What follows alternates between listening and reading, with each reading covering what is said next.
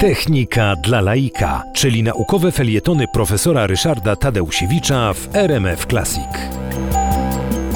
Omawiałem wcześniej pojęcie modelu, które jest pojęciem kluczowym w biocybernetyce. Mamy jakiś obiekt czy system biologiczny, próbujemy go opisać w sposób formalny za pomocą matematyki, a potem mając ten opis matematyczny możemy próbować symulować i badać ten obiekt za pomocą komputerów. Tak działa biocybernetyka i wobec tego poznamy teraz różne modele, oczywiście zaczynając od tych najprostszych. Wobec tego przyjrzyjmy się modelowi kości kości. Człowiek ma tych kości dużo, aż 206 w całym ciele i wobec tego wszystkich tych kości zamodelować się nie da.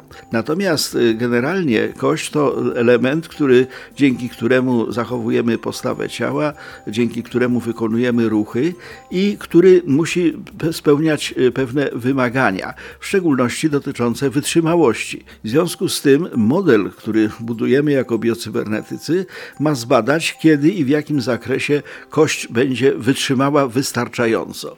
Okazuje się, że w zależności od wielkości zwierzęcia ta wytrzymałość kości y, jest y, rozmaita w sensie takim, że proporcje czy wielkości tych kości muszą być dostosowane do rozmiarów ciała określonego zwierzęcia.